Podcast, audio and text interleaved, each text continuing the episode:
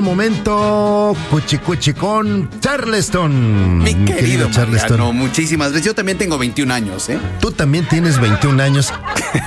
pero si tienes 21 años, sí tienes que saber en qué año naciste, Por ¿no? supuesto. O si tienes 27 o si tienes 29. Pues No, al tampoco. menos, al menos, porque si no, no vale. Si no, no vale, mi querido Mariano. Aparte, si yo te digo, mi querido Charleston, dime, son para mi hija Claro, o para mi ay. sobrino, pues te los doy. ¿Cuál es el problema? Pero como dijo Broso, ¿Qué dijo? no me No me es.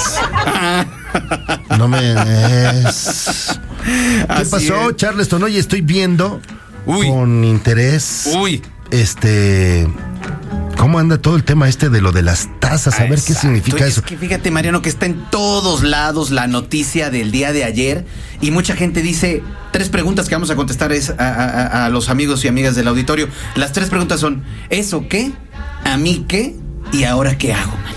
Pues sí, es que la noticia fue que allá en Estados Unidos, el Banco Central o la Reserva Federal, como se le conoce, aumentó la tasa de interés allá en Estados Unidos 75 puntos base, que a final de cuentas eso es un chorro, Mariano. Desde 1994, que yo me acuerdo venía llegando aquí a la Ciudad de México, no aumentaba tanto la tasa de interés allá.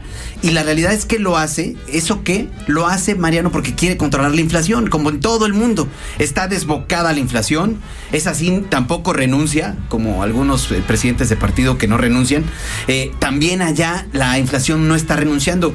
8.6 está la inflación en Estados Unidos, está altísima, obviamente también aquí en, nuestro país.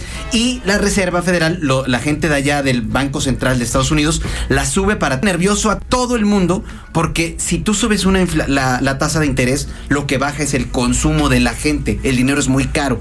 Y si baja el consumo, baja el crecimiento y se asoma ahí el fantasma de la recesión, es decir, mucha inflación y poco crecimiento y obviamente es menos empleo para allá, para Estados Unidos. Eso es lo que está pasando y por eso la noticia en todos lados. Y es un entorno también muy poco favorable para los inversionistas, porque leo de eh, inversionistas que estarán pues, sacando su lana o moviendo su lana o frenando sus inversiones de una o de otra manera, justo por, por la misma cascada de la que estás hablando. Exactamente.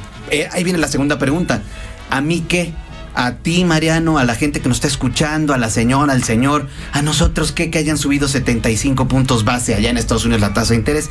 La realidad, Mariano, es que lo que hace el de adelante hace el de atrás. Aquí el Banco de México la próxima semana, lo más probable es que también aumente nuevamente la tasa de interés y eso va a hacer que todos los créditos que estamos tomando, inclusive nuestra tarjeta de crédito, aumente el costo de utilizarla, Mariano. Y sabemos que muchos amigos y amigas del auditorio, eh, cuando llega la quincena, a muchos ya no nos alcanza luego el dinero que nos pagan ahí en la en el trabajo. Y terminamos comprando el súper con la tarjeta de crédito. Digo, eso es un, tema que ni modo, así lo tenemos que hacer, pues para poder llevar comida a la casa y otras y muchas otras cosas. Sin embargo, hay que estar muy claros de que de ahorita en adelante, Mariano, este verano que viene va a ser un verano peligroso por lo mismo, porque van a seguir aumentando las tasas.